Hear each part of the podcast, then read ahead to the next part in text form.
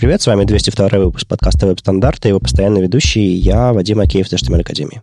В этом подкасте мы обсуждаем главные новости фронтенда за прошедшую неделю. Читайте новости в Твиттере, ВКонтакте, Фейсбуке или в Телеграме. Если вам нравится, что мы делаем, поддержите нас на Патреоне. Все ссылки, конечно же, в описании. Сегодня у нас в гостях Сергей Куликов из Турку, это в Финляндии. А мы позвали Сергея поговорить про веб-компоненты и другие новости недели. Привет, и расскажи о себе немножко. Э, всем привет. Э, последние два года я работаю в финской компании ВА1. Э, в составе команды, которая занимается разработкой нашей библиотеки веб-компонентов. Э, всего у меня три с половиной года опыта разработки на веб-компонентах. До В1 я работал в украинской компании Ovox. Все это время в основном пишу на полимере. Э, в принципе, знаком со всеми версиями, начиная с полимер 0.5. Помимо собственной разработки, которую мы ведем в open source, я также стараюсь по мере сил участвовать в open source проектах, пишу об интересных новостях веб-компонентов и пишу иногда статьи в блоге на DevTool. Круто. А, на самом деле мы познакомились в рамках э, Slack веб-стандартов, а, где завелся канал веб-стандартс, господи, веб-компонентс, да. И, э, собственно, ты там начал публиковать новости про веб-компоненты, и, в общем-то, это было свежо и интересно. И я еще дал тебе доступ к новостям, а, и вот уже пару новостей про веб-компоненты ты запостил, так что спасибо. А, у нас получается более такое широкое и равномерное освещение того, что происходит с веб-платформой. Это, это, конечно, приятно. И, собственно, мы сегодня будем говорить не только про новости недели, мы сегодня, конечно, сфокусируемся на веб-компонентах как как вообще явление, их браузерной поддержки и всем остальном. Так что будем продолжать, а пока традиционный блок э, событий. Мы давненько не записывали классические подкасты, э, где у нас новости недели, события и все остальное, поэтому событий накопилось огромное количество. Так что держитесь, а, пройдем сквозь них, и вы узнаете, куда сходить а, в этом году и даже, на самом деле, в следующем. А, поехали. Сбер X и Rambler Frontend Meetup пройдет 5 ноября во вторник э, в Москве. Это совместный метап э, Сбербанка и Рамблера. А, они собираются немножко там рассказать про эмоции в цифровых продуктах, э, про браузеры, что нас ждет впереди. А, и, кроме прочего, там будет еще а, доклад Юли Бухваловой про неквадратный веб. Вот его я точно рекомендую, потому что Юля всегда показывает очень яркие и классные штуки. А в этот раз она расскажет про SVG-маски и SVG-фигуры, потому что мы привыкли к тому, что веб у нас квадратный, а с помощью масок можно делать довольно интересные вещи. Так что заглядывайте, 5 ноября. Дамп едет дальше, и он пройдет в Казани 8 ноября. Конференция широкая, там много чего есть, но, кроме прочего, конечно же, есть фронтенд, так что заходите посмотреть, чего там есть по фронтенду, если вы из Казани или поблизости. Там какие-то э, знакомые лица более-менее в программе есть, так что приходите и потом рассказывайте, как, как получилось. Holy.js пройдет 8-9 ноября в Москве. Ну, что такое Holy, вы знаете. Там толпа разработчиков, 100-500 э, потоков, и два дня, и много-много-много-много всего про JavaScript. Так что Holy приезжает в Москву, как обычно, во второй половине года. Там будет много чего интересного. Я уж совсем уж пробегаться по программе не буду, но, кроме прочего, там еще есть мероприятие одно, про которое мы сегодня чуть, чуть дальше поговорим, связанное с Node.js. Peter.js 42 пройдет в Питере 14 ноября. Ребята анонсировали доклады, логирование на JS, документация, взаимодействие iBeacon и React Native. В общем, стопроцентный JS. Все, как они любят. Есть такое мероприятие, GDG называется. Это Google Developer Group, мероприятие, которое Google так или иначе поддерживает. Это, в общем-то, такие фестивали разработчиков на разные-разные темы. Обычно цена символическая, и темы широкие, а, технологии гугловские или около того. Очередное мероприятие в таком формате пройдет в Нижнем Новгороде 15-16 ноября. Заходите, а, если вам интересно узнать что-то поблизости. Там, конечно же, будет кое-что связанное с вебом. И, в общем-то, всякие гугловские эксперты тоже приедут. 16 ноября в Ростове-на-Дону пройдет RND.js очередной, уже девятый. Там ребята расскажут про всякие около JavaScript вещи в основном. React, Native Script, э, Redux, код-моды, монады, FP и всякое такое. В общем-то, очень такой гиковская программа собирается. А, заходите. JavaScript метап. Астана.js номер 4 пройдет в Нур-Султане 16 ноября. Ребята пока не, не рассказали особо про программу, но там уже можно зарегистрироваться и прийти. 16 ноября в Тольятти пройдет IT Night э, Java плюс Frontend. EPAM продолжает организовывать мероприятия, в которых миксуют разные технологии вместе. Не знаю, интересно ли вам Java, но фронтендерские доклады там тоже есть. Заходите 16 ноября в Тольятти. Панда Метап пройдет в Москве 20 ноября, а в этот раз фронтендерский метап. Там есть тоже немножко React, немножко GraphQL и еще доклад, который уточняется. Регистрация открыта, бесплатная, заходите. В Краснодаре пройдет Краснодар Фронтенд Мини Конф 2019. А, цена символическая 500 рублей. Доклад пока только один анонсирован про Next.js. А, а так программа большая. Там, по сути, конференция на полдня, и доклады пока уточняются. Так что заходите, цена символическая, а, сообщество клевое. Еще одно мероприятие в формате и со знакомым логотипом, напоминающим гугловский, а, DevFest Сибирь, пройдет в Новосибирске 29 ноября и до 1 декабря. Это два дня или три? А, два, а может быть и три, если в ноябре 30 дней. Не знаю. Так вот, в Новосибирске фест тоже большая программа. А, билеты, конечно, подороже, чем на ГДГ, а, упомянутом раньше. Там пока а, еще есть стандартные билеты за 5000 рублей. Торопитесь, пока они не переросли в поздние билеты за 8. Программа понятная, там есть какие-то эксперты около гугловские. Опять же, тематика похожая, что-то похожее есть по фронтенду. В общем, вроде бы интересно, большой фест. Событий поменьше. Moscow CSS Meetup номер 16 пройдет в Москве 3 декабря, но, видимо, ребята будут открывать программу и регистрацию чуть попозже, а пока просто анонсировали дату. Так что запишите в календарь или просто заглядывайте в наш календарь событий по фронтенду, подписывайтесь на него, тогда вам не нужно будет ничего добавлять, вы все сами будете а, видеть. Rolling Scopes. Теперь они доехали аж до Ташкента. 5 декабря а, в Узбекистане, в столице Ташкенте, пройдет Rolling Scopes уже номер 60. Я не слышал про, про мероприятие в Ташкенте. Очень интересно. Там немножко про Agile, про RX. И, видимо, что-то еще будет. Или нет. В общем, приятно, что ребята э, несут метапы, события и конференции туда. Надо будет расспросить у оргов, есть ли там жизнь разработческая в Ташкенте. Интересно. А, я там когда-то, когда-то бывал. А, но это было очень давно. Я думаю, это совсем другой город и другая страна сейчас. 7 декабря в, в Минске пройдет юбилейный 42-й Web Standards Days, конференция нашего сообщества. Она будет юбилейная, потому что 10 лет назад прошла самая первая конференция, которую мы тоже организовали в Минске в 2009 году. И в этот раз мы попробуем сделать что-то такое юбилейное, веселое, и кроме докладов постараемся, чтобы было как-то э, ярко и хорошо. А мы с выхода этого подкаста планируем открыть регистрацию. А мы по-прежнему принимаем заявки на доклады на эту конференцию. Поэтому, если вам есть что рассказать, обязательно приходите в программе еще есть. 7 декабря — это то, что у нас есть э, на этот год из, из известных событий последних. Еще есть кое-какие новости на следующий год. Э, Харьков ЦСС анонсировали, что они пройдут э, в Харькове, собственно, 28 марта. Э, большая ЦССная конференция.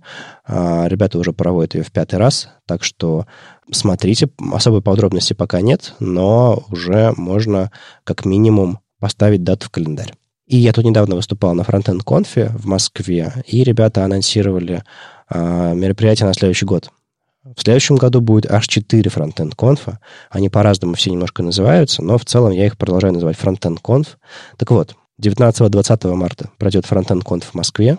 Полноценная отдельная конференция Frontend Conf в два дня в марте. Дальше. В мае в рамках RIT++ фестиваля большого, где много конференций собираются вместе, пройдет Frontend Conf 25-26 мая. Дальше. В Питере 5 августа пройдет отдельная конференция Frontend Conf. По-моему, это будет первый Frontend Conf э, в Петербурге. Интересно. Конкуренция начинается какая-то э, конференционная и в нашем Питере. И в Новосибирске Frontend Conf пройдет 11 декабря. То есть на целый год ребята распланировали даты. Вы тоже планируете свои расходы, свои планы, куда сходить, глядя на эти даты и глядя на наш календарь. Э, это все про события. Давайте двинем к новостям. Что у нас там интересного появилось про браузеры, про Node.js, ну и, конечно же, про веб-компоненты.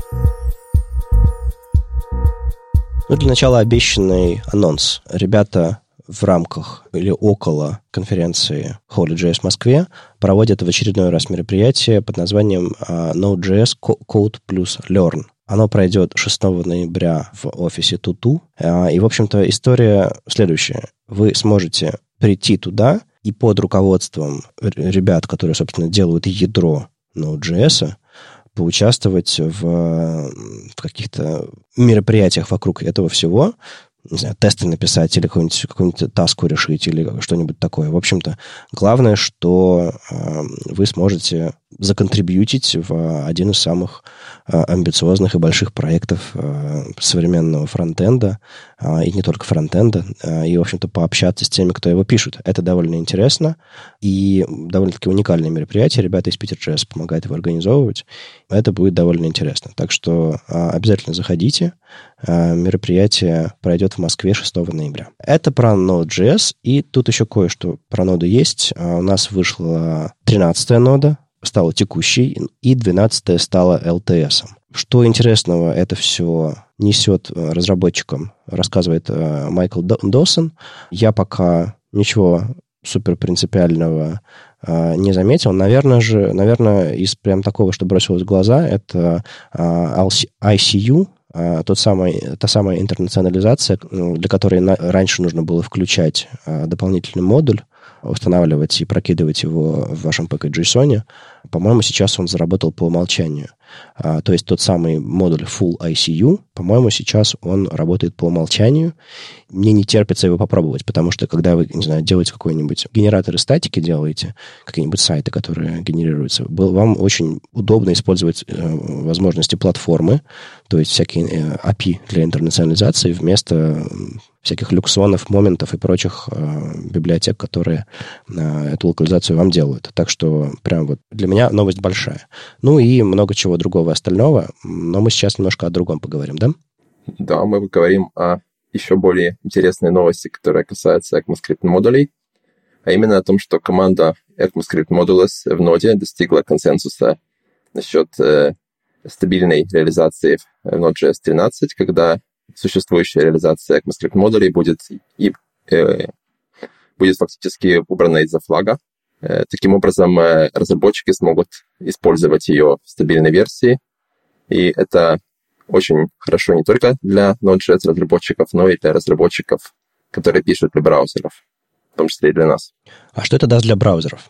Э, на самом деле, нода каким-то косвенным образом влияет и на нас в том числе, потому что, во-первых, есть ряд библиотек, которые пишутся и для Node.js, и для браузера, и на сегодняшний день не все такие библиотеки распространяют свои файлы как ECMAScript модуль версия. Часто они предоставляют UMD или CommonJS bundle. Но поскольку нет на данный момент стабильных модулей в ноде, они не могут протестировать эту версию. И таким образом, несмотря на то, что в браузерах модули есть уже достаточно давно и поддержка хорошая, мы все еще вынуждены грузить UMD bundle и получать некоторые недостатки, отсутствие нативного трешейкинга, который, в общем-то, делают загрузчики модулей в браузере. Э, и второй момент, который касается Webpack. Э, Webpack, я бы сказал, несколько консервативен в том, что он реализует э, в плане JavaScript. В том числе они уже реализовали Dynamic Imports, вернее, синтакс динамических импортов, но у них отсутствует поддержка импорт мета, а это достаточно мелкая, но тем, тем не менее важная деталь для разработчиков библиотек, Э, я поясню, почему это важно. Например, мы хотим распространять модуль, который загружает SVG-файл э, относительно своего относительного местоположения. И это местоположение мы можем узнать с помощью свойства import meta URL. Э, именно поддержки его на данный момент нет в паке как таковой, то есть он будет просто ломаться на уровне синтаксиса. Есть плагин, который добавляет поддержку синтаксиса в Babel, но Тут необходимо понимание того, как это будет реализовано в ноде, для того, чтобы это реализовали в паке и для того, чтобы, когда у нас будет пятый веб-пак, мы сможем э, доставлять э, более качественный код, э, паблишить его в Node Modules, и таким образом э, наши консюмеры, потребители нашего кода смогут э, более гибко управлять какими-то зависимостями. На данный момент, к примеру, мы должны бандлить какие-то SVG-файлы в JavaScript, что, в общем-то, явно не является best practice. А ты помнишь, какая сейчас реализация э, за флагом в Node.js? Там э, MJS расширение, да?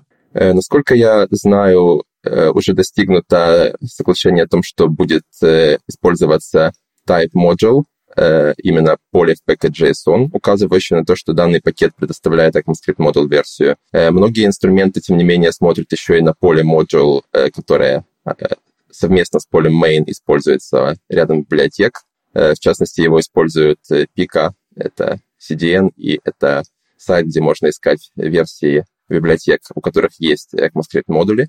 Э, помимо этого был еще диалог на тему MJS, и, насколько я понимаю, сейчас э, для браузеров не рекомендуется использовать расширение MJS, поскольку не все серверы могут его правильно, корректно обрабатывать, э, не все инструменты с ним совместимы. Поэтому, возможно, для браузеров вам лучше публиковать ECMAScript модули с расширением JS, но насчет того, как это будет реализовано в ноде, еще нет окончательного, насколько я понимаю, ответа и нам ну, лучше дождаться стабильной реализации для того, чтобы понять, мы все-таки оставляем это расширение или мы делаем отдельное расширение для CommonJS, что тоже обсуждалось. Да, мне кажется, там все-таки была, что-то начинаю всплывать в воспоминаниях, много дискуссий было, по-моему, они однажды уже договаривались, что там будет несколько вариаций, как сказать, что это ECMAScript модуль, а, кроме расширения что самый, самый такой грубый прямолинейный метод, собственно, тот самый ключ э, модул в пакетже Sony, еще что-то такое. Ну, то есть там будут несколько вариантов, соответственно, э, если хочется универсальности, это, конечно, уже быть, должен быть .js файл, а да, дальше уже рассказывать э, ноде, что это модуль по-другому. Ну, новость отличная. Мне кажется, что иметь э, один и тот же код, один и тот же модуль, а запускать его в браузере на сервере прозрачно, и как, собственно, как модуль, это все сильно поменяет. Так что я очень рад за, за ноду, что они наконец-то сдвинулись э, с, этого мертв... с этой мертвой точки. Но мы, конечно, ждем, ждем стабильной версии, чтобы посмотреть, насколько все э, на самом деле так, как они обещают. Когда это в итоге все собирается быть убрано из-за флага, интересно? Ну, не в 13-й же, да? Э, ну, 13-я версия, как и все нечетные версии, промежуточная, поэтому есть надежда, что это будет в LTS 14. Таким образом, спустя две версии, по-моему, с планируемого доставки изначально планировалось в 10, но, тем не менее, мы все понимаем, как долго занимают некоторые процессы стандартизации, э, поэтому я надеюсь, что уже в следующем году экосистема начнет, э, в общем-то, обновляться. Многие библиотеки тестируют не только в LTS-версиях, но некоторые тестируются и в текущих версиях Node.js. Uh-huh.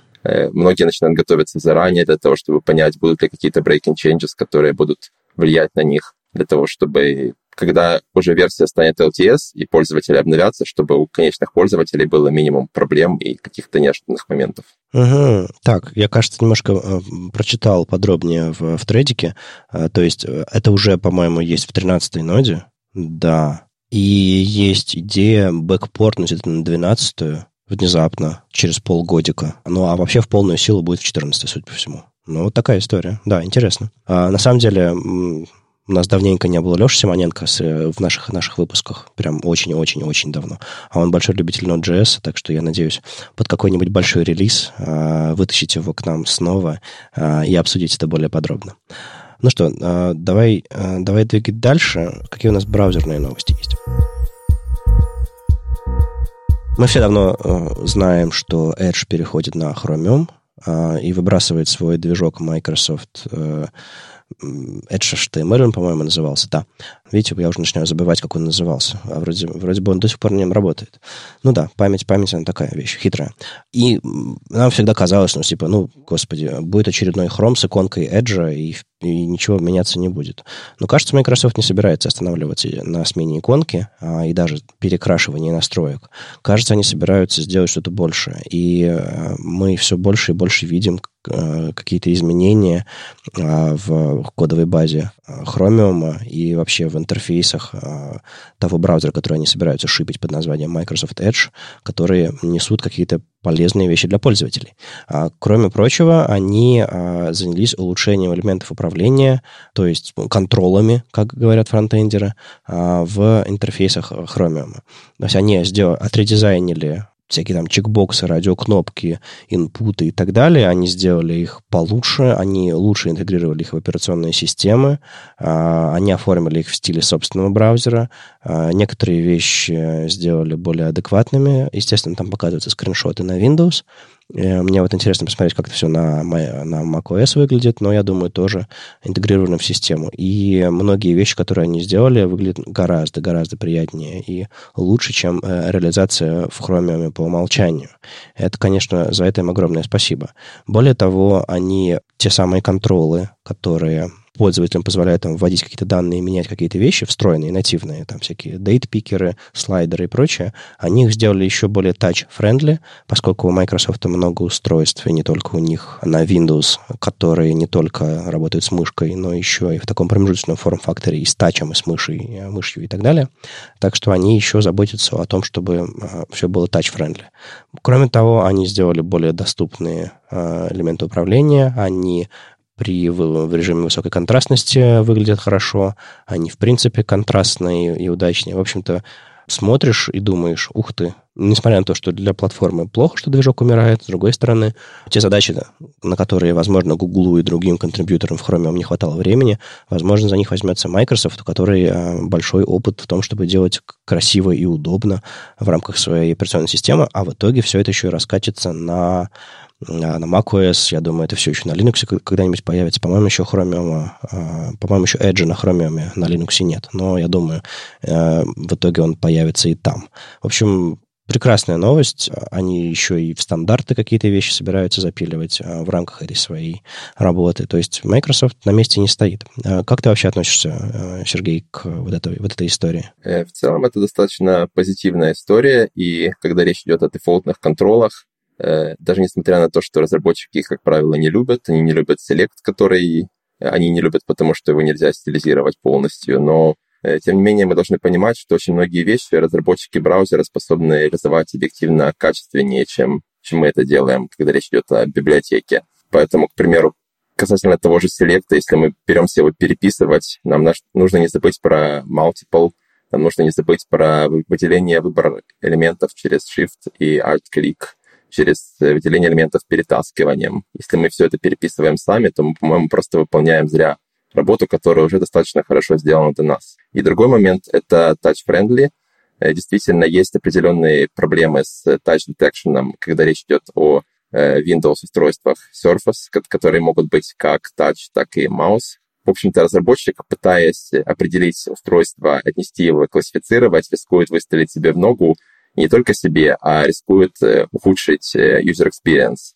Поэтому иногда лучше просто положиться на те возможности, которые предоставляет система. Возможно, в будущем они будут э, еще больше улучшаться. Это касается и доступности, это касается и цветовых решений. Поэтому я всецело за, даже если не все эти компоненты используются нами, но это еще и хороший указатель и э, хороший пример того, как нужно делать и какие вещи мы должны иметь в виду и помнить, если мы беремся все-таки переписывать это, потому что так требует заказчик. А тебе доводилось делать какие-то контролы, которые, ну, достаточно глубоко и сложно сделаны? Потому что, ну, как бы сделать э, div, из которого выпадает другой div, в котором есть, не знаю, пункты под меню, очень просто. Сделать так, чтобы он реагировал на, не знаю, там, на, на ресайз окна, на выпадал вверх или вниз, там, и так далее, и так далее. Это довольно сложная задача. Э, если говорить о компонентах, то вот у нас в один есть пример нескольких достаточно сложных компонентов. Ну, например, DatePicker у нас несколько необычный, в нем реализован бесконечный скроллер э, наподобие Infinite List, и скроллятся одновременно даты календаря и месяцы. Э, есть компонент Combo Box, который также реализует выбор из бесконечного списка, и такие вещи достаточно э, нетривиальны, э, особенно когда касается корректной перерисовки и корректного достижения перформанса. Uh-huh. Поэтому тут есть, э, опять же, нехватка каких-то браузерных примитивов, когда мы говорим о Proposal Virtual Scroller, который был некоторое время назад, обсуждался в Google. Э, возможно, в течение времени у нас появится больше примитивов, над которыми мы сможем строить какие-то свои абстракции. То есть мы все еще сталкиваемся с тем, что наши контролы, например, Э, использует своего рода портал в документ-бозе для того, чтобы обходить проблемы Z-индексов и проблемы стилизации, что, в общем-то, в каком-то смысле антипаттерн для веб-компонента для того же, который рендерит что-то не внутри себя самого. Поэтому контролы могут быть сложнее, чем они кажутся пользователю, чем они кажутся на первый взгляд разработчику, который их использует. Кого-то может происходить очень много всего, но главное, чтобы это все было производительным и удобным. На самом деле есть э, ведь какое-то э, такое движение недавно начиналось в сторону того, что э, хотят э, сделать редизайн встроенных браузерных контролов так, чтобы можно было до них добраться. То есть, грубо говоря, вытащить наружу что-то вроде а, вот эти вот, вот эти вот а, parts а, из веб-компонентов, грубо говоря, чтобы можно было... Ну, как сейчас люди пытаются оформлять тот самый input type range, ручки и прочие-прочие части, залезая внутрь и оформляя псевдоэлементы, которые там уже есть. Вот то же самое вроде бы хотят сделать с select ом, и есть какой-то research, research на эту тему тоже от Microsoft, и не только. Есть какое-то движение. Пока не знаю точно, как это все будет работать, но то есть не обязательно выбрасывать, кажется, и, возможно, улучшить. Да, вот, пожалуй, Select — это наиболее красноречивый пример того компонента, которому можно придать несколько штрихов, и он уже будет пригодным, и очень многие кастомные решения можно будет просто отложить за ненадобностью. По-моему, у нас особо нет прецедентов того, чтобы э, встроенные браузерные контролы каким-то образом были описаны в спецификации. Вот что интересно. Да, насколько я понимаю, достаточно много подводных камней в том, как это реализовано в разных движках, в том же Blink или WebKit, и нету общего какого-то знаменателя, которому можно было бы просто привести все контролы. Это слишком много подводных камней.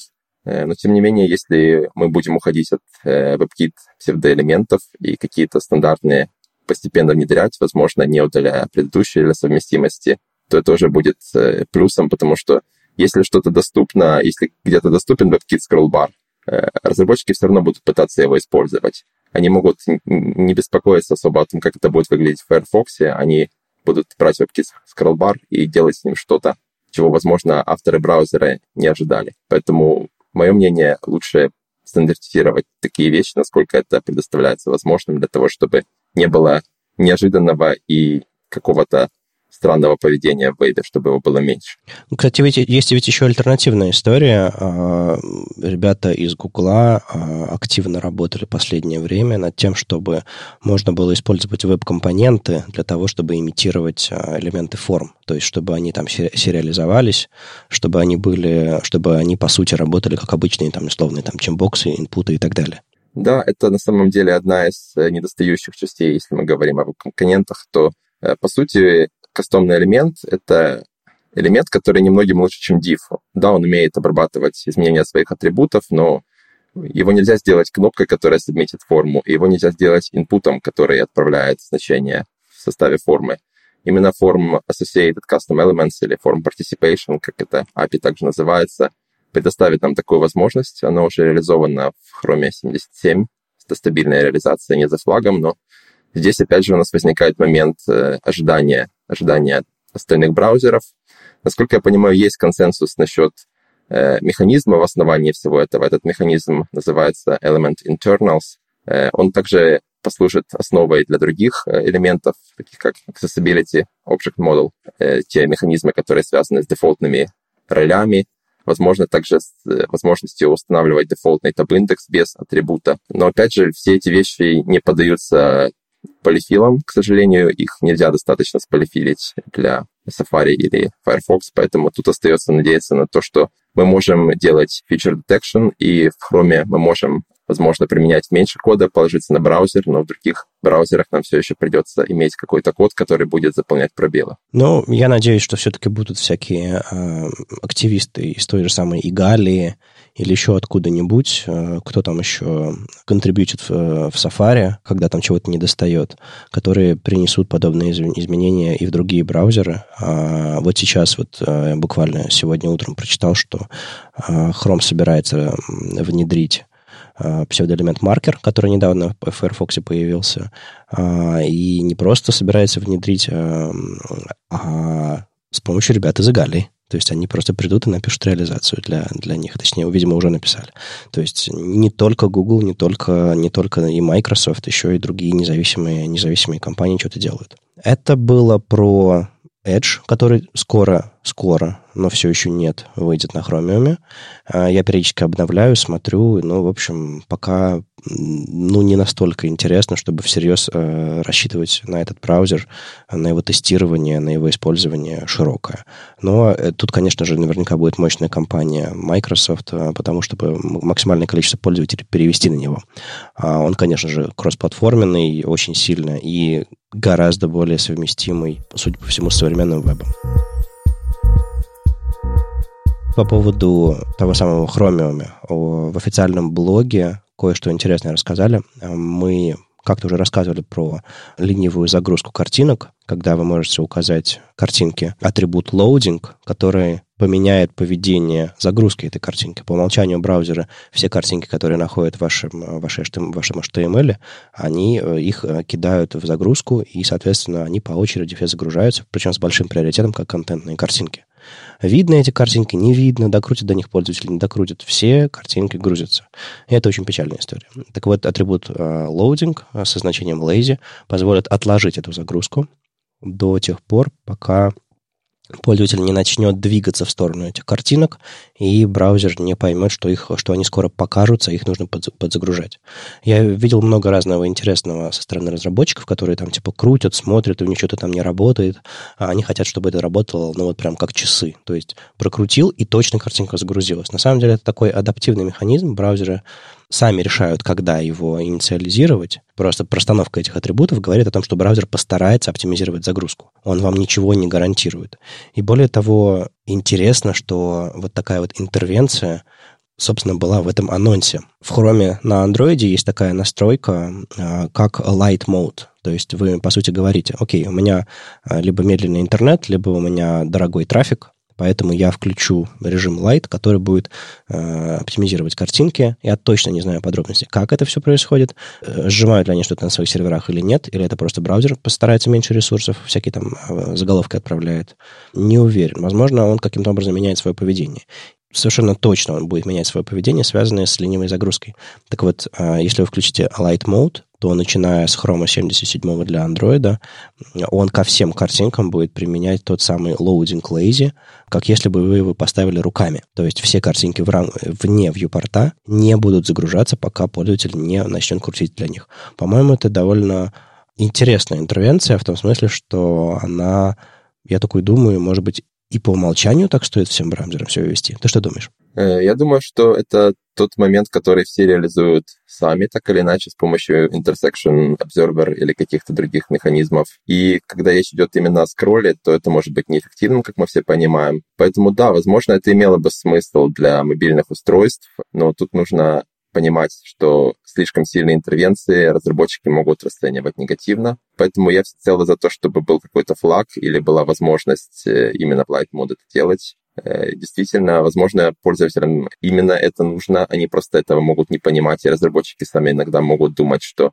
им нужно проверить, что картинка загрузилась, например, в каком-то случае теста, когда у нас тестируется сайт в реальных условиях, и мы должны проверить, что у нас загрузились картинки. Так или иначе, все, что создает возможности для более быстрых сайтов, это хорошо, и поэтому такие вещи, которые позволят установить один атрибут и получить огромную оптимизацию под капотом, это здорово. Знаешь, чем мне еще нравятся интервенции? Что они держат разработчиков в тонусе. Разработчики современные многие из них, по крайней мере, те, кто не, не участвовал в, в браузерных войнах э, прошлого, они думают, что веб — это платформа, которую они целиком контролируют, что типа как они у себя вот на своем стандартном браузере, на своем десктопе, на своем мощном компьютере сделали, так и будет во всех браузерах, на всех платформах, на всех там телефонах э, и прочих там э, микроволновках. Но браузеры работают очень по-разному. Они не рассказывают вам, что они тут, тут картинку перестанут грузить через какое-то э, время, тут они viewport сузят, тут они э, шрифты подменят, тут они э, шрифты увеличат и так далее, и так далее. Есть же огромное количество, особенно в мобильных браузерах, всяких таких маленьких вещей, которые улучшают немножко ощущение пользователя от использования сайтов, особенно если сайты не адаптированы для мобильного э, веба. Вот эти вот все маленькие интервенции или большие интервенции даже, мне кажется, они напоминают разработчикам, что вы делаете интерфейс и надеетесь на лучшее, и надеетесь на то, что браузеры ну, постараются сделать с ними что-то хорошее. Но браузеры и пользователи, в частности, имеют право не знаю, отключить, отключить загрузку шрифтов у себя на сайте. Ну, потому что они решили, что веб без шрифтов нормально работает, и они хотят сэкономить какой-то себе трафик. Есть же куча всяких там э, блокировщиков рекламы, где можно поставить галочку «отключить шрифты», например. Или не загружать еще что-то такое похожее, или даже скрипты отключить. Но это, конечно же, редкость, и обычно все точно ломается из-за этого. Но, допустим, шрифты отключить. Почему бы нет? То есть отсутствие полного контроля над тем, что происходит в браузере, на мой взгляд, и вот такие интервенции, оно напоминает разработчикам, что полного контроля нет и не будет. Веб — это такая платформа. Разные экраны, разная скорость, разные интервенции, разные особенности устройств. В этом и проклятие, в этом, мне кажется, и красота платформы. И еще браузерные новости. Периодически выходит Safari Technology Preview, это уже 95-я версия, и они здесь рассказали про всяческое интересное, что у них появилось. Мне было очень скучно читать этот changelog на самом деле, потому что он такой, ну, в общем, без каких-то э, принципиальных вещей для меня. Пока я не увидел тот самый Shadow Root Delegate Focus, и на самом деле э, эту новость ты и написал для нас. А расскажи немножко, что это такое. Э, да, на самом деле это одна из тех недостающих частей, которые были реализованы только в Chrome и не были стандартизированы. Э, в недавнем времени были приложены значительные усилия со стороны Э, разработчиков э, Chromium и WebKit э, был достигнут консенсус и были влиты изменения в стандарт. Итак, что же это, в общем-то, такое? Представим, что наш компонент получает фокус на себя, приходит событие focus in, будь то это э, с клавиатурой или мышью. И дальше он хочет его перенаправить внутрь своего Shadow Root, э, потому что внутри есть какой-то компонент, к примеру, input или какой-нибудь э, другой фокусабельный компонент, который это событие должен обработать. В настоящее время для того, чтобы это корректно обрабатывать, чтобы у нас не ломалась навигация с помощью Tab, Shift-Tab, нам приходится слушать фокус-ин, нам приходится понимать, когда фокус-ин идет, когда мы идем шифтабом назад из компонента. Э, нам приходится делать еще некоторые телодвижения, которые, в общем-то, приводят к дополнительному коду и дополнительным, э, дополнительной логике. Это то, что фактически это какой-то налог на bleeding edge, как я его называю, когда мы да, мы пользуемся самыми новыми фичами, но не все из них еще полностью готовы, и нам приходится доставлять код, который не несет ценности сам по себе, а просто заполняет вот эти вот пробелы. Ну, то есть смотри, получается, что если у нас, допустим, есть какой-то кастомный, не знаю, my checkbox, и если к нему приш... если у него, допустим, есть tab-индекс 0, то есть он сделан интерактивным, например, если на него пришел фокус, то чтобы фокус оказался на, на самом деле на, в, в том самом чекбоксе, который лежит в, в Shadow руте этого my чекбокса, да, нужно поймать этот фокус сын и, собственно, сделать точку фокус для этого чекбокса? В общем-то, да, потому что в противном случае, если мы будем идти табом, то у нас будет э, неожиданный user experience, когда пользователь нажимает кнопку Tab, э, мы, допустим, рисуем какой-то фокус-ринг на самом компоненте, uh-huh. на хосте, на my checkbox, Пользователь еще раз нажимает Tab, теперь фокус переходит внутрь, на внутренний чекбокс, а, а фокусинг остается там же. То есть фокус проваливается внутрь компонента? Да, по сути, это именно так. Мы просто помогаем ему провалиться, и delegates focus означает, что когда мы фокусим сам компонент, он говорит, что я не хочу, я не хочу быть фокусабельным, но внутри есть некий компонент, который хочет. Это работает рекурсивно, то есть может быть несколько уровней вложенности. Если у всех этих уровней есть delegates focus true, то мы сможем достучаться до самого глубинного инпута, если нам по какой-то причине понадобилось туда его спрятать, или до баттона, или еще какого-то компонента, и так это будет работать без дополнительных э, листенеров и дополнительной логики. Довольно интересно, что это сравнительно сырая вещь, которая, ну вот-вот, только что усилиями там Chromium попала в стандарт, и Safari уже подхватил ее. Видимо, у них есть какой-то use case, они уже начали какие-то использовать веб-компоненты, я слышал, у себя в, в этих продуктах, которые вышли а, на macOS, вот эти вот все, по-моему, весь этот софт, который они разделили, типа Apple Music, а, Apple TV а, и что-то еще, там всякие подкасты и прочее, по-моему, там они используют какие-то веб-компоненты, и, видимо, у них у самих это все в производстве, и им это нужно. Да, вполне вероятно. Насколько мне известно, они используют компоненты на Stencil. Это компилятор от Ionic Team, который компилирует э, в нативные веб-компоненты с э, Shadow DOM в том числе. Поскольку действительно есть такая проблема, и действительно долгое время было решение только в Chrome, оно не было стандартным. В частности, был момент, что всегда там фокус обрабатывался, как если бы это была навигация с клавиатуры. Он не учитывал то, что фокус может быть еще и от мыши. Именно этот момент, насколько я понимаю, был решен.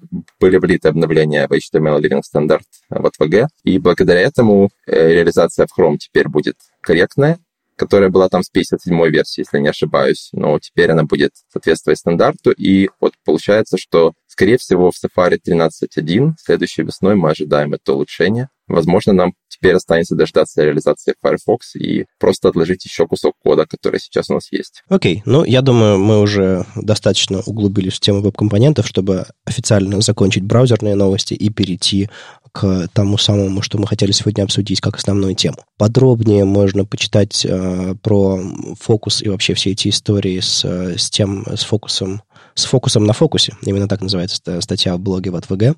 Собственно, что, какие перемены в стандарте и какие вообще изменения Э, хотят внедрить, чтобы все вот это вот все улучшить, э, ре, реализацию фокуса и в веб-компонентах, и вообще в интерфейсах, и в спецификации. Так что почитайте пояснения. А мы перейдем непосредственно по блоку веб-компоненты.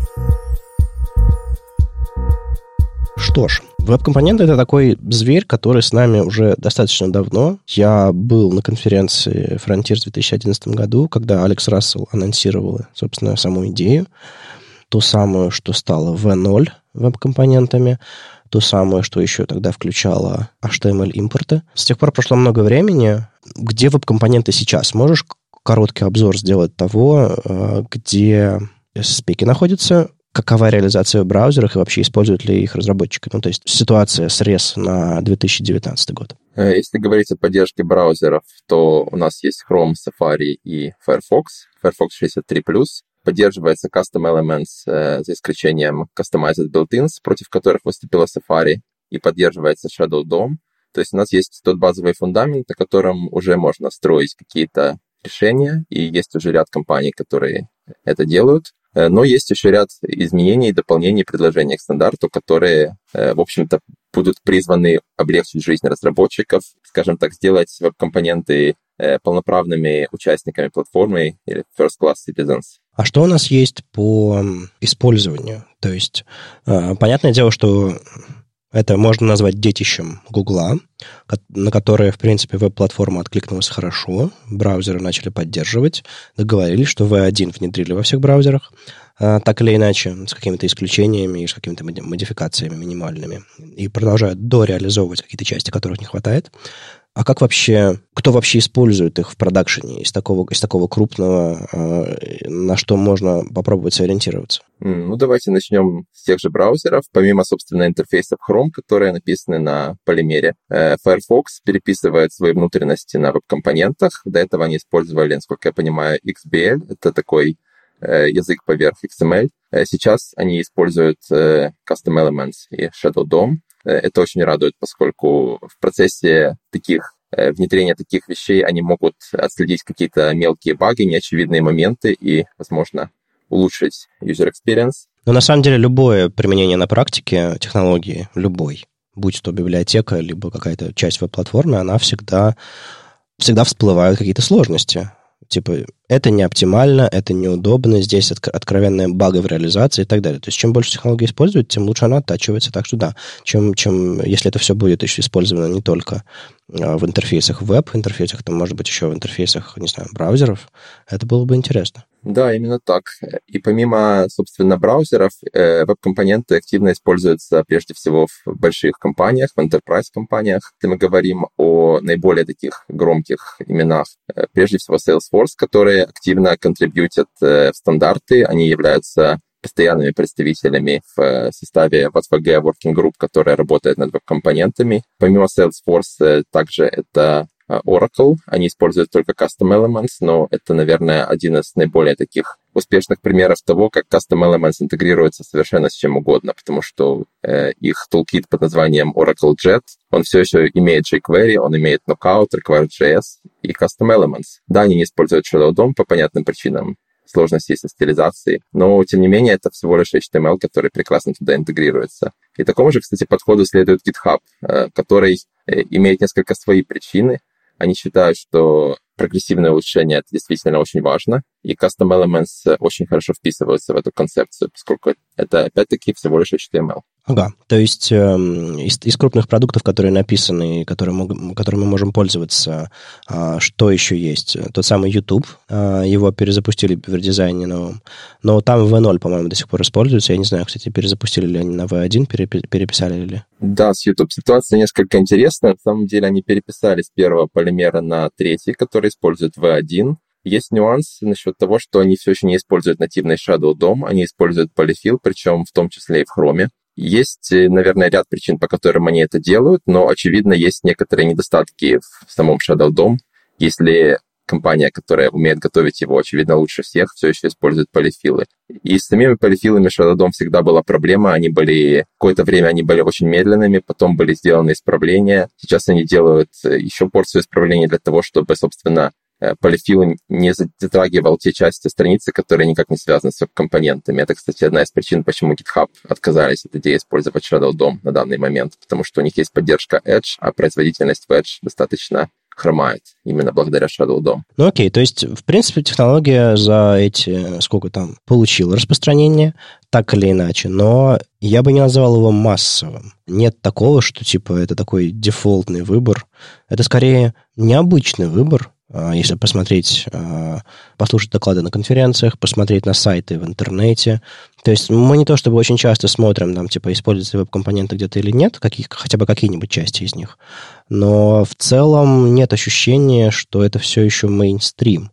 А как ты думаешь, почему? Э, я думаю, что был допущен ряд ошибок в том, как продвигались компоненты Google, начиная с 2014 года, когда, в общем-то, они реализовали те самые V0 и те самые HTML imports, на тему которых не было консенсуса, не было соглашения, и более того, были возражения. Они реализовали их не за флагом, не за каким-то Origin Trials, а просто в стабильном хроме, и начали всем рассказывать, что это production ready. В общем-то, Polymer 0.5 был очень спорным, он был очень медленным во всех браузерах, кроме Chrome. Там были другие спорные решения э, на тему, на тему Object Observe, и, в общем-то, попытки реализовать все на HTML и на вот этих магических датабайндингах, э, было очень много того, что, возможно, не стоило браться за все сразу. Возможно, стоило взяться за Custom Elements. И недавно была дискуссия в Твиттере, где участвовали Николь Салливан из Google, участвовал тот же Алекс Рассел, участвовал Ягуда Кац из Ember, и он, в частности, упомянул, что для авторов фреймворков э, не была достигнута эта цель, которая ставилась изначально. Компоненты не стали тем фундаментом, на котором удобно строить э, всем фреймворкам какие-то свои решения. Э, да, мы понимаем, что есть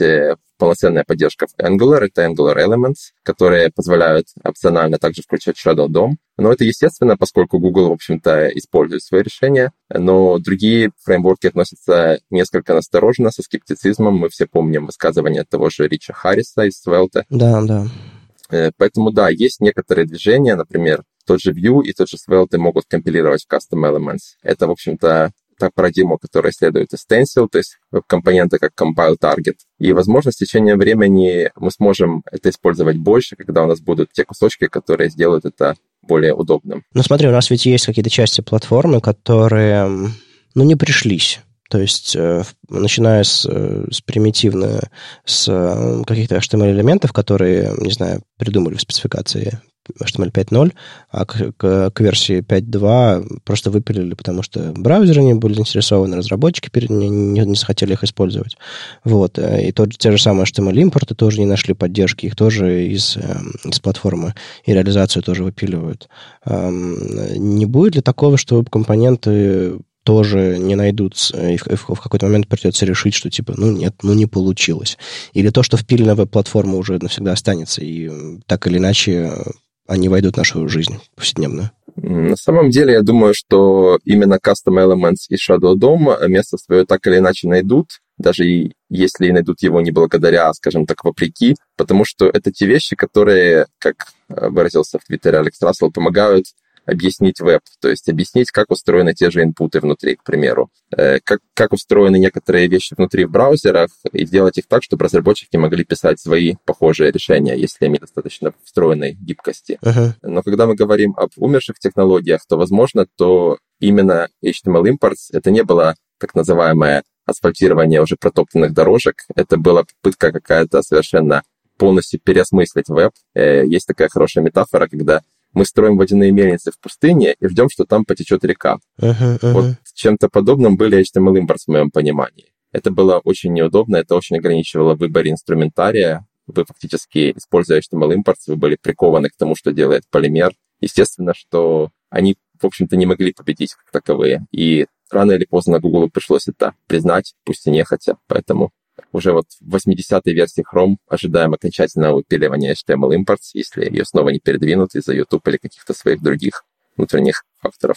Ну хорошо, кастомные элементы — это просто удобный способ декларативно записывать и обозначать, что типа у нас тут новый элемент. Хорошо, это понятно. То есть э, на самом деле это гораздо удобнее, чем придумывают собственные теги просто так. То есть браузеры их поймут, но как бы вы не получите всяких там плюшек приятных, связанных с, с тем, что интегрированы браузеры. Это хорошо мы получаем вот такое вот расширение платформы. А Shadow DOM, а, он, собственно, позволяет нам изолировать а, тот код, который пишется внутри тот, тот компонент, который инициализируется внутри, и все его JavaScript пространства и стили, стилевые тоже. Но меня всегда с Shadow DOM и мне кажется, многим эта концепция тоже кажется немножко странной, всегда беспокоила или вообще удивляла с первых дней, когда я вообще узнал про то, как он работает, что он открыт для проникновения чего-то внутрь тех же самых стилей, но стили изнутри наружу не распространяются. А как ты думаешь, это было правильное решение? Мешает ли оно или нам стоило сделать по-другому? Э, есть на самом деле разные мнения на эту тему. Э, достаточно хороший вопрос, э, потому что, да, в Shadow DOM проникают стили по каскаду, такие как настройки шрифтов, и было бы странно в каждом компоненте полностью заново переопределять фонд family. Поэтому некоторые считают, что это by design. Ну, то есть веб-платформа уже так работает, поэтому не стоит менять вот это вот каскадирование некоторых свойств, от, от, отключать их, да? Да, каскад все-таки должен работать, и именно Custom CSS Properties — это та штука, которая сейчас проникает внутрь э, Shadow DOM, и, по сути, ее мы используем как API, как публичная API для стилизации. Э, это на данный момент единственная кросс-браузерная возможность задать какие-то вещи, например, цвета, которые мы можем стилизировать снаружи, потому что так или иначе нам необходимо взаимодействовать с внешним миром, и нам нужно для этого публичная API. А те самые э, shadow parts, э, они э, позволят как-то иначе это все делать? Да, они позволят именно решать проблему того, что пытались решать CSS Mixins, от которых отказался сам Табаткин в свое время, и он объяснил, почему он это сделал.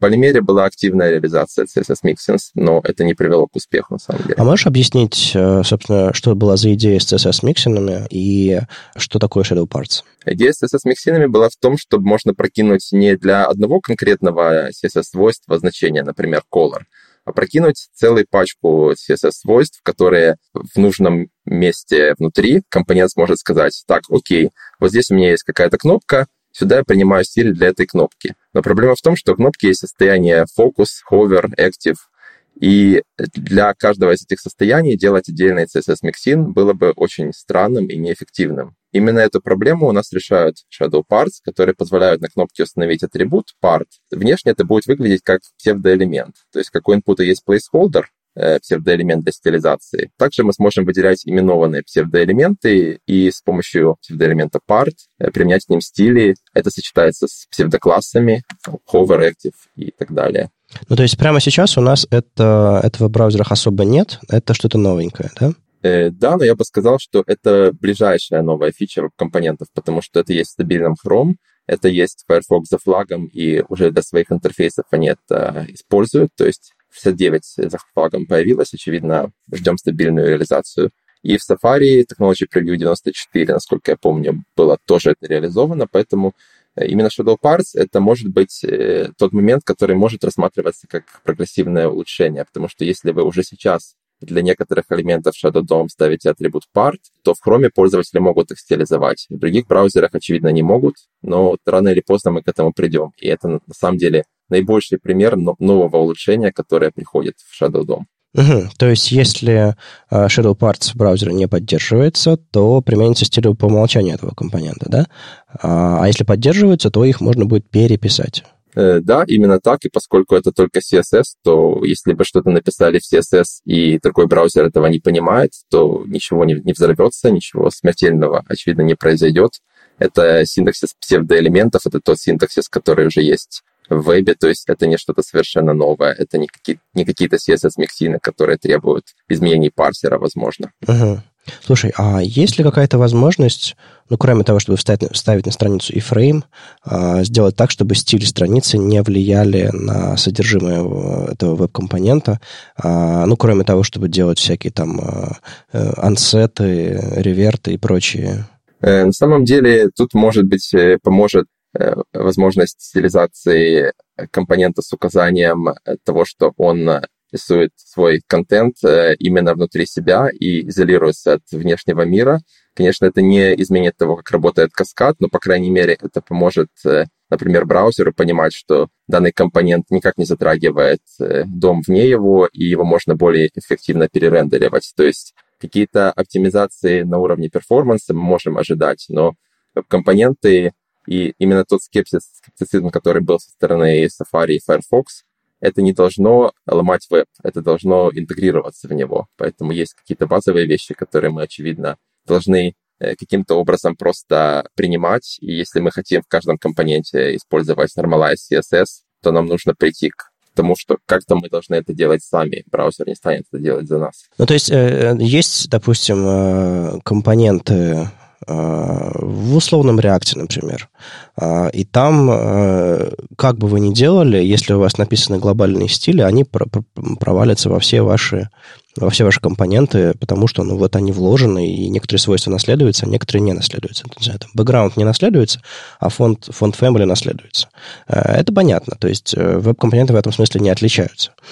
А, но, например, есть какие-то, не знаю, принципы существования этих компонентов а, в современных фреймворках, которые принципиально или как-то сильно отличаются от э, того, как работают веб-компоненты. Ты можешь как-то на, на вскидку сказать, какие, какие принципы подобные есть и почему э, современные фреймворки немножко по-другому работают с компонентами? Э, тут нужно понимать, что компонент во фреймворке и компонент в DOM — это разные вещи. Во фреймворках это чаще всего какая-то функция, условно говоря, которая э, возвращает некий дом-элемент, который дальше уже рендерится фреймворком и обновляется, исходя из изменения его состояния. То есть обновление и корректный рендеринг э, после изменения состояния — это та задача, которую решают фреймворки. Это та задача, которую компоненты не решают, и, в принципе, решать ее, наверное, не призваны. Поэтому ванила компоненты э, использовать, конечно, можно, но вам поверх них понадобятся все равно какие-то библиотеки, какие-то решения, тот же Lit Element, который, в принципе, решает ровно эту проблему. И это, кстати, тот аргумент, который часто используют противники. Они говорят, ну раз вам все равно нужны библиотеки, значит, компоненты, наверное, не нужны. Э, просто мы можем сделать библиотеки намного меньше и можем решать именно те вещи, которые логичнее отдать пользователю как разработчику. Ну, то есть э, веб-компоненты — это условно не замена React.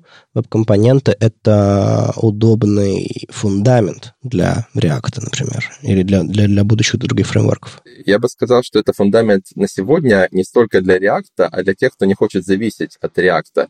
Э, например, те же самые Salesforce, Oracle — есть еще примеры SAP, например, у них UI5 Web Components. Э, есть целый ряд э, компаний, те же Adobe имеют свой фреймворк на веб-компонентах, насколько я понимаю, библиотека называется Coral Spectrum. Компании, которые не хотят зависеть от какого-то вендора, не хотят э, зависеть от сторонней экосистемы, они хотят выстраивать свою, и они хотят, чтобы это работало построенным, будучи один раз в течение лет. Они не готовы переписывать это, потому что у них есть сотни тысяч приложений, у них есть какие-то сторонние приложения, их клиентов. И именно вот поэтому Enterprise э, очень хорошо принял компоненты уже на сегодня. И чем больше растет масштаб, тем больше, возможно, вы почувствуете э, достоинство компонентов. Ну а конкретно в A1 э, это можно назвать то, что вы там делаете, enterprise? Э, Enterprise — это скорее наши клиенты. Ну да, я имею в виду, для них ли вы фокусируетесь, на них ли? Э, тут есть момент того, что компоненты позволяют нам э, действительно быть низкоуровневым фундаментом для того, чтобы на них строить очень сложные вещи. Конкретно в 1 все еще ставит основной своей аудиторией Java-разработчиков, то есть это какие-то legacy-проекты, которые переписываются со старых версий каких-то Java-библиотек или фреймворков на что-то близкое к веб-платформе. То есть это миграция каких-то старых десктоп-приложений, различные формочки, посыпанные табличками и все в таком духе. Uh-huh. И, в общем-то, часто речь идет о том, что фронтенд приходится писать бэкэндером, Не все они хотят учить JavaScript, многие до сих пор к нему настроены несколько пренебрежительно или, возможно, просто нужно уже сейчас писать код, нужно сейчас уже писать код, который работает, нет времени учиться, нет ресурсов. Э, V1 предлагает им возможность писать на Java. Раньше это было реализовано на GVT, это Google Web Toolkit, который ныне уже, в общем-то, активно не развивается. Но сейчас у нас есть фундамент в виде веб-компонентов, и тут, возможно, еще даже работает тот факт, что это нативные ECMAScript классы, которые, в общем-то, понятны Java-разработчикам в какой-то степени. У нас были HTML-импорты, которые в какой-то момент э, не были приняты сообществом, браузерами, кем-то кем там еще, возможно. Потом у нас появилась какая-то альтернатива для этой же самой модульности в виде экмоскриптовых модулей. Расскажи про современные взаимоотношения веб-компонентов, как вообще области технологий а, с экмоскриптовыми модулями. Они каким-то образом взаимодействуют, они каким-то образом помогают друг другу? Э, я бы сказал, что да, потому что когда стало понятно, что HTML импорт — это путь в никуда, именно ECMAScript модули были взяты на вооружение тем же третьим полимером, и это было провозглашено как тот путь, который действительно приведет нас ближе в браузер. Мы сможем использовать минимум инструментов.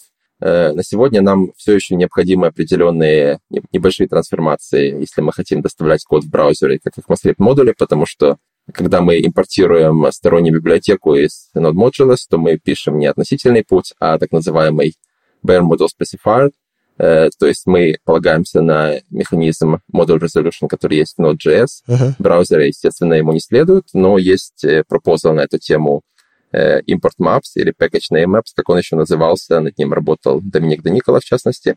Э, есть некоторые инструменты, которые позволяют уже сейчас реализовать подобную концепцию. Это, в частности, System.js, который, пожалуй, на сегодня один из наиболее близких к ECMAScript модулям механизмов загрузки зависимостей.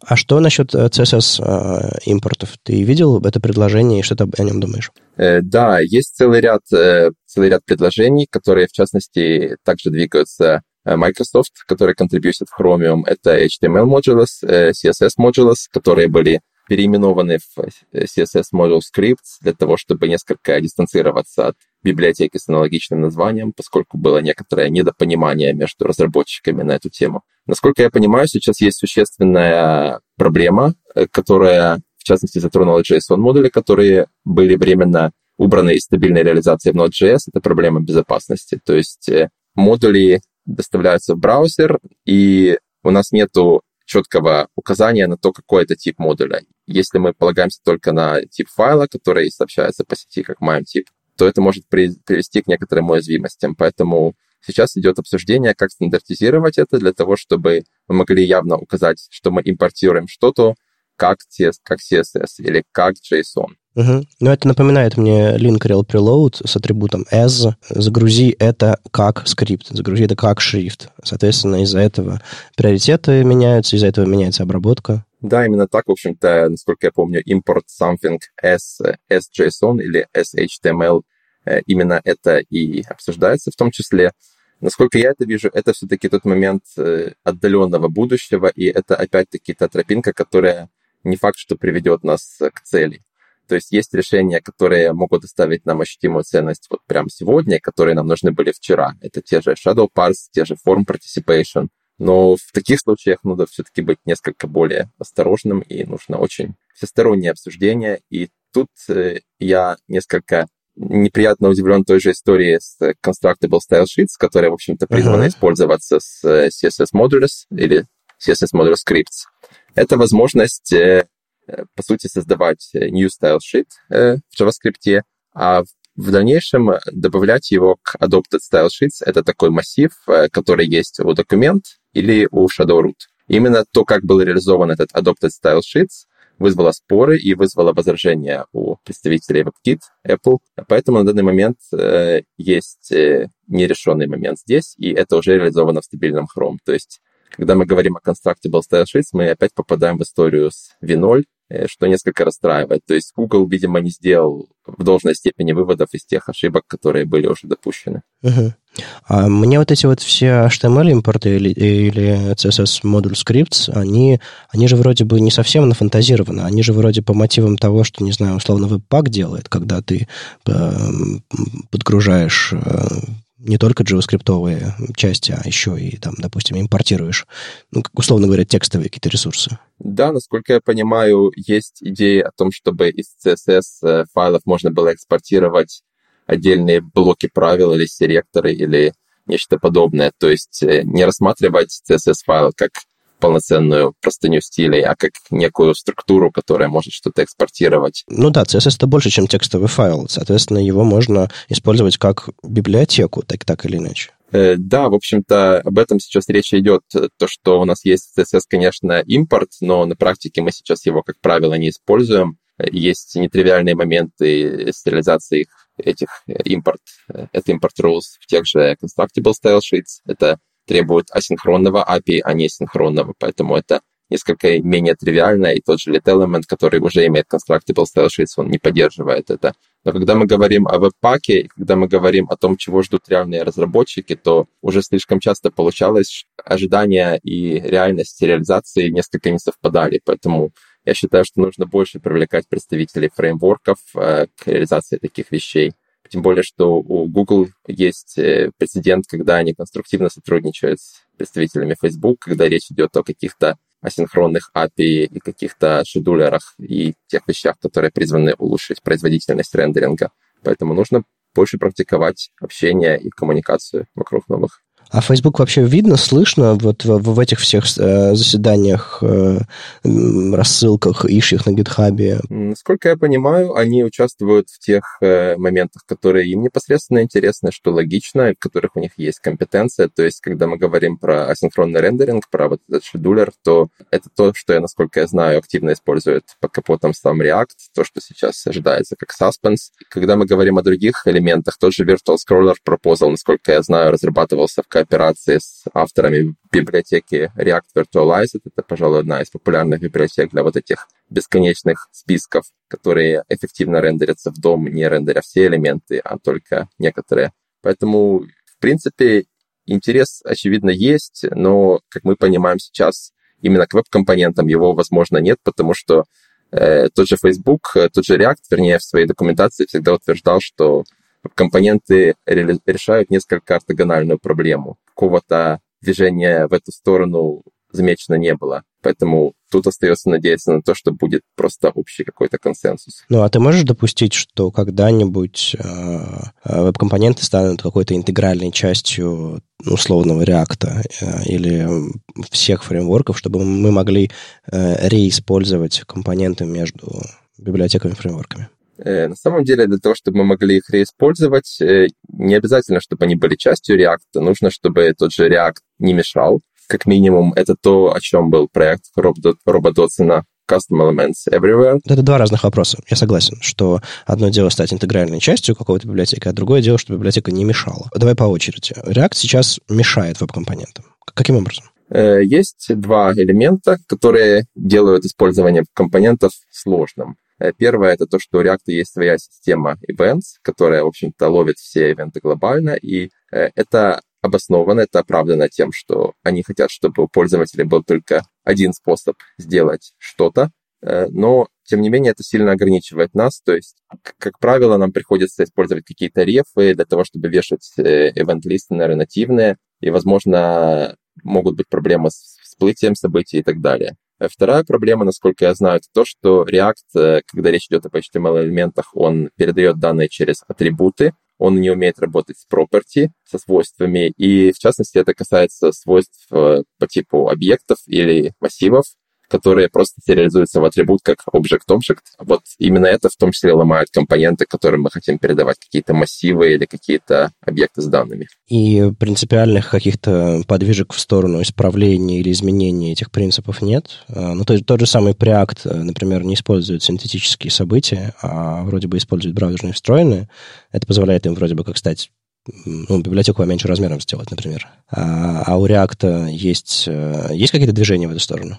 Э, насколько я понимаю, движение, очевидно, есть. Э, был даже энтузиаст Polymer Team, это Тим Андерлипа, который вызвался контрибьютить в React, чтобы решить эту проблему. И, насколько я понимаю, архитектурно эту проблему можно решить будет в следующей мажорной версии. Э, у них есть, так или иначе, проект, который назывался раньше React Fire или React Flare, который был призван удалить некоторые legacy элементы из React и заодно, можно сказать, решить какие-то проблемы интеграции с нативным DOM API. Но, очевидно, следующая мажорная версия может помочь нам в этом смысле, и несколько станет все несколько лучше, по крайней мере, в том, что касается properties, я надеюсь, потому что события, система событий, насколько я понимаю, ее они решили все-таки оставить. Угу. То есть э, лучше, но нехорошо принципиально. Ну, это, может быть, действительно станет лучше, но какие-то базовые вещи, на которых э, базируется сам React, они, скорее всего, останутся в том или ином виде. У меня недостаточно компетенции для того, чтобы обсуждать внутренних деталях реализации фреймворков, поскольку я, в общем-то, всю свою карьеру full-time писал только на полимере, на веб-компонентах, и у меня нет практического опыта работы с другими фреймворками, но мы пробовали интегрировать наши компоненты и сталкивались с вот этими определенными проблемами. И немножко к полимеру. А, полимер, когда появлялся, он э, обещал себя как, как набор полифилов, которые когда-то когда-нибудь растворятся в веб-платформе, когда поддержка веб-компонентов станет полноценная и везде. Что с ним сейчас происходит? Э, на сегодняшний момент э, полимер официально э, в так называемом maintenance mode, то есть они не, рекомендуют брать полимер для новых проектов. В него вносятся некоторые мелкие исправления, которые, как я понимаю, нужны самому Google, возможно, для YouTube или для других проектов. Но есть Lit Element, есть Lit HTML, это две небольших библиотеки, то есть суммарно это где-то 7 килобайт закзипованного JavaScript, которые решают, в общем-то, две проблемы. Lit Element решают проблему обновление состояний, то есть когда у нас изменяется property или атрибут, и как они взаимодействуют между собой. А Lit HTML решает проблему рендеринга, то есть как перерендерить только тот элемент темплейта, который изменился. В общем-то, уже на этом можно строить достаточно интересные вещи, и большинство новых библиотек, которые я вижу, которые появляются, они именно строятся на Lit HTML или Element. То есть это сегодняшний такой э, дефолт, стандарт для э, создания веб-компонентов, скажем так, разумный, как когда-то, много лет назад был полимер, да? Ну, на самом деле есть два подхода, которые можно условно отнести Lit Element и Stencil. То есть либо вы пишете веб-компоненты сами, либо вы пишете что-то, что в них компилируется. В случае с Lit Element э, мне нравится то, что я э, понимаю весь его код. Я понимаю, что делает та или конкретно та или другая конкретная строка. И я не вижу в нем какой-то магии. Поэтому это тот э, достаточно небольшой фундамент, который можно будет в перспективе заменить или, возможно, чуть-чуть его откорректировать. И ownership, то есть мой уровень владения кодом, э, существенно больше, чем это было с полимером. Что касается Stencil, то, насколько я понимаю, это компилятор, то есть магия в нем будет всегда, так, так же, как в Svelte и подобных решениях. Но, возможно, если у вас э, интересует э, developer experience близкий к React, то если вам нужен JSX, если у вас нужна какая-то более лучшая поддержка TypeScript, то вам стоит посмотреть в сторону Stencil, потому что многие библиотеки также пишутся и на нем. А почему тебе не нравится магия? Э, магия не нравится мне, потому что, во-первых, правило ее достаточно трудно дебажить. Магия хороша до тех пор, пока она работает. Э, в Polymer, к сожалению, не все было так хорошо в этом смысле, как, например, в Vue. Еще во времена Polymer 0.5 э, вы часто видели белые экраны, никаких ошибок в консоли. Polymer 1 это было несколько лучше, но когда был момент пропадания реактивности, то, что, насколько я понимаю, есть и в Vue.js, когда используются специальные методы для того, чтобы магически обновилось свойство объекта или элемент массива. Это достаточно больно отлаживать, и вы можете потратить достаточно много времени. Этот элемент не пытается делать какой-то dirty checking, он не пытается ничего делать с объектами или массивами, он решает ровно ту проблему, которую, э, в общем-то, требовалось решить для того, чтобы вы могли писать простые, понятные веб-компоненты. Хорошо. Мы примерно получили обзор того, что сейчас а, с веб-платформой, с веб-компонентами и с, с фреймворками есть кажется, и с кросс-браузерностью в частности, кажется, все улучшается так или иначе с поддержкой. React все меньше вредит веб-компонентам. Возможно, когда-нибудь перестанет вредить вообще. Будем на это очень сильно надеяться. Возможно, когда разработчики станут больше использовать. И общее давление сообщества перевесит, скажем так. А что можно сказать про веб-компоненты сами по себе? То есть у нас есть какой-то то самый э, сабсет возможностей, который назвали V1, и плюс-минус в браузерах он сейчас появился. Когда будет V2? И будет ли V2? Или мы просто будем э, потихонечку улучшать то, что у нас есть? Из того, что я вижу сейчас, V2 это скорее такой условный термин, который охватывает э, некий набор предложений и спецификаций, которые потребуют большего внимания. Нет такого, чтобы все эти спецификации обязательно было доставить вместе как один большой блок. То есть э, Custom Elements Shadow DOM, э, возможно, даже имело смысл доставлять по отдельности, но они были доставлены синхронно. Это было Safari 10 и 10.1, Firefox 63, то есть браузеры реализовали то и другое одновременно. Но следующие изменения дополнения могут Э, делаться по частям, и, в общем-то, так и происходит. Ну, то есть мы почему перешли на V1? Потому что V1 был несовместим с V0. То есть, по сути, это была отдельная новая версия спецификации, которая предлагала по-другому писать веб-компоненты, именно так, как браузеры договорились их реализовывать. А я к чему говорю, что есть возможность улучшать добавлять новые возможности, те же самые там shadow parts, э, всякие фокусы, э, internals, а есть возможность что-то принципиально поменять. И я скорее об этом. Будет ли V3, V2 или V3 или э, вот такие, знаешь, breaking changes? Я очень надеюсь на то, что полностью breaking changes у нас не будет, но, возможно, могут иметь место какие-то интервенции в случае, если мы придем к решению определенных проблем. Например, есть проблема customized built-ins, которые принципиально не хочет реализовывать Apple, потому что это потребует очередных существенных изменений парсера. Насколько я понимаю, они сделали это один раз, когда добавляли элемент template, и они не слишком были довольны тем, какой масштаб изменений это затронуло под капотом. Э, поэтому они были против, и тем не менее эти изменения влиты в HTML Living стандарт, реализованы в Chrome и, по-моему, Firefox тоже. Но Polymer никогда не рекомендовал использовать Customized Built-ins именно для того, чтобы, скажем так, это не стало мейнстримом и для того, чтобы не усугублять ситуацию. Есть проблема того же Shadow DOM, который помимо Custom Elements доступен у нас на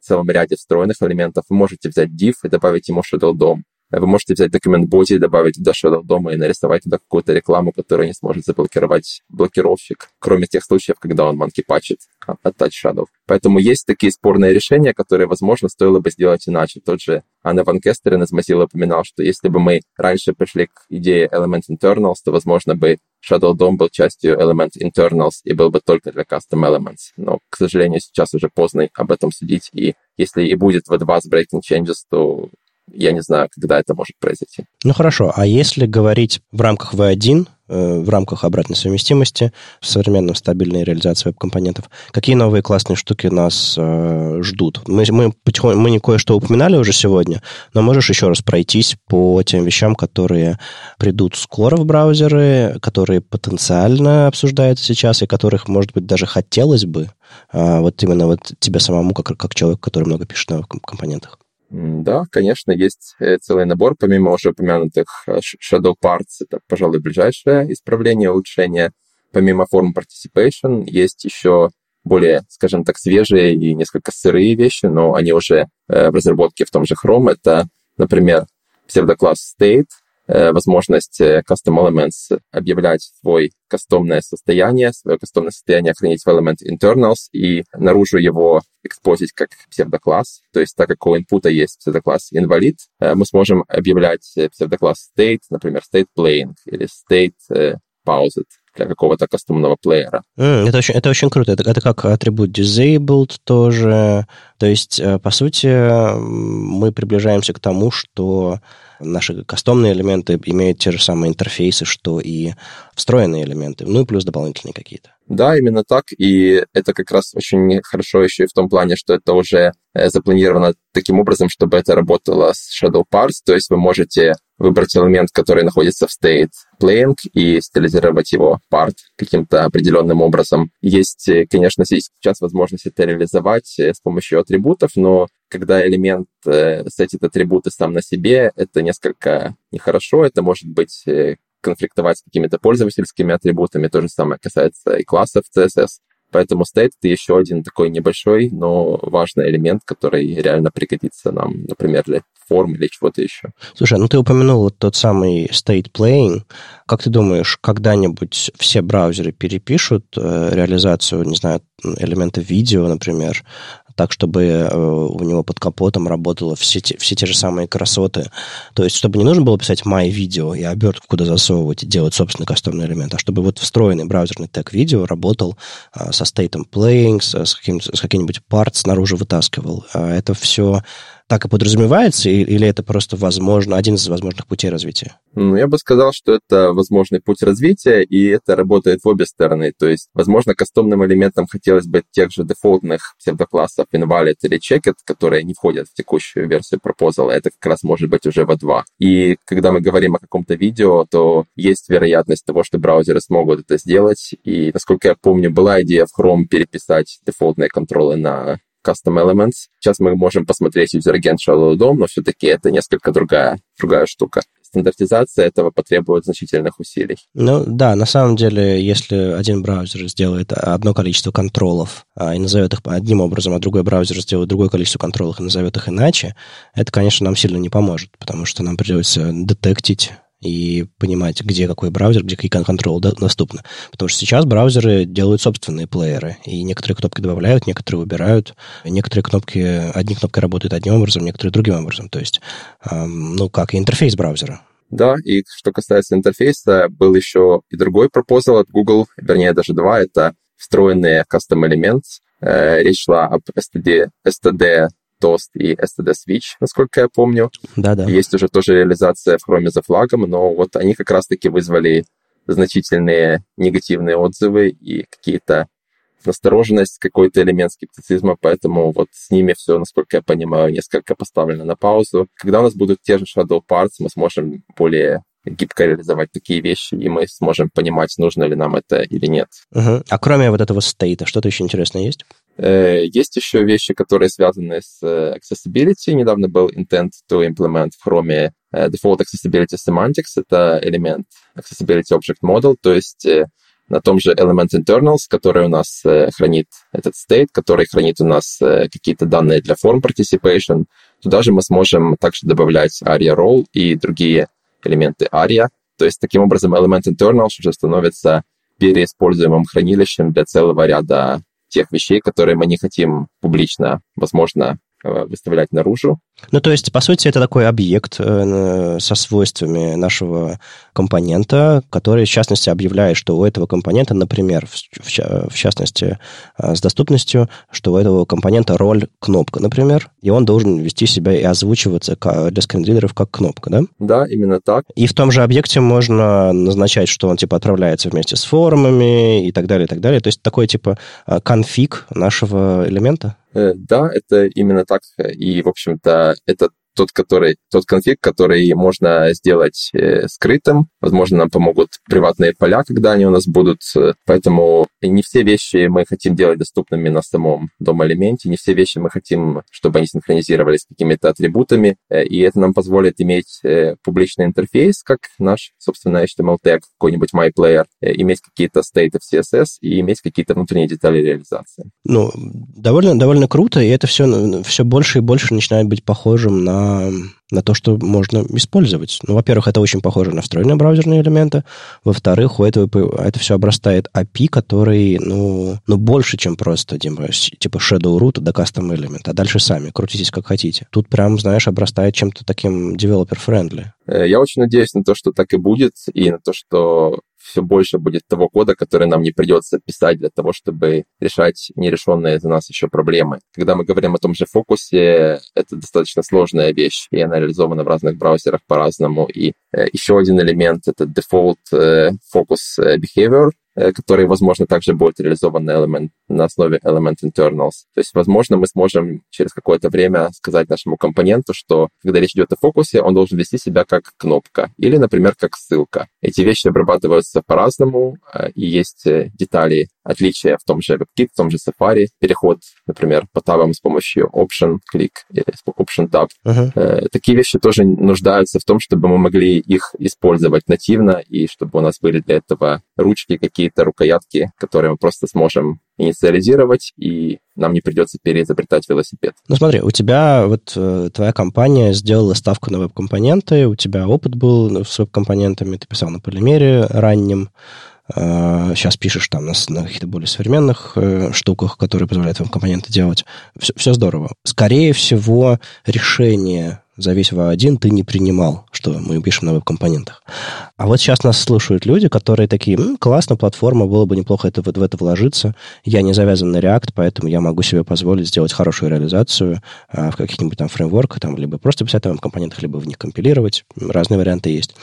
Какие потенциальные грабли разложены на пути такого человека, а, который вдруг захочет сегодня взять и переписать либо свой сервис, либо просто запустить что-то новое на веб-компонентах? Э, потенциальные грабли, они, к сожалению, еще есть. Они касаются того, что не все кирпичики веб-платформы еще плотно притерты друг к другу, скажем так. Есть некоторые совершенно неочевидные моменты, которые выходят далеко за грань каких-то демок и каких-то Hello World проектов. Например, э, когда речь идет о компонентах уровня Rich Text Editor, выясняется, что Document Get Selection некорректно работает внутри Shadow Root, и эта проблема решена в Chrome, но не решена, к примеру, в Safari. Когда речь идет о автозаполнении полей, и мы используем какие-то браузерные расширения для этого, то как только у нас input находится внутри Shadow Root, эти расширения перестают работать. Поэтому именно Shadow DOM нужно использовать с осторожностью и только там, где он действительно уместен. Но в целом посмотреть на Custom Elements и посмотреть на то, как это работает, я действительно рекомендую.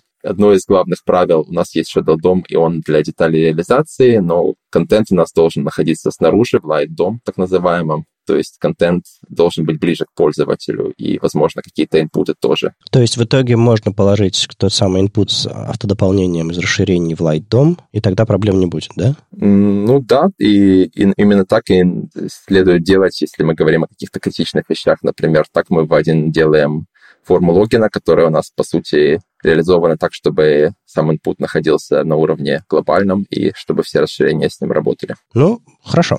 В принципе, даже мне стало чуть понятнее. Я, я активно слежу за, все, за всей этой историей веб-компонентов. Сам особо не пробовал, кроме каких-то демок и не знаю, концептов. Кажется, все чуть лучше, чем я думал на самом деле. Наверное, последний вопрос. Как ты вообще вокруг себя видишь среди разработчиков, которые работают, не знаю, в других компаниях, среди твоих, там, не знаю, коллег по, по отрасли? А, вообще, какое отношение к веб-компонентам как к платформе и какой-нибудь, не знаю, может быть, совет или какой-нибудь там э, реплику попробуйте, или это не так страшно, или в чем это может пригодиться. То есть, в общем, что-то такое напутственное, потому что хочется, чтобы люди использовали платформу, черт побери.